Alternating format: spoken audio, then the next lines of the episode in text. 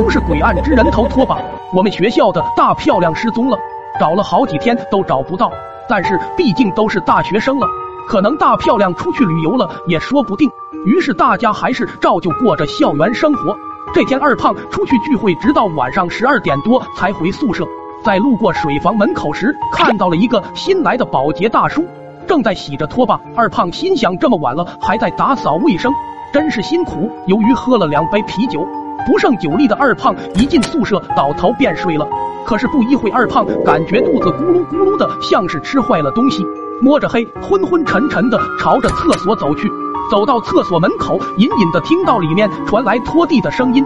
二胖心生疑惑，难道还没打扫完吗？于是偷偷的朝里面看去。只见昏暗的厕所里，那个新来的保洁大叔正在一丝不苟的打扫着地面。二胖迷迷糊糊的问道：“大叔，这么晚了还在打扫卫生啊？”只见保洁大叔愣了一下，说道：“是呀，明天一早校领导要来检查卫生。”二胖嗷了一声，便进了单间。等再出来的时候，大叔已经不见了。二胖也没多想，回到宿舍接着睡觉。第二天宿舍炸了锅，厕所被警戒线拦了起来，还有几个警察站在厕所门口。原来宿舍的厕所里发现了一条拖拽的血痕，还有两种不同的鞋印。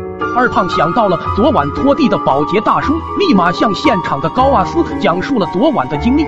经过对比，其中一个鞋印属于二胖的，另一个应该属于新来的保洁大叔。高瓦斯来到职工宿舍，一进门就闻到了一股血腥的味道。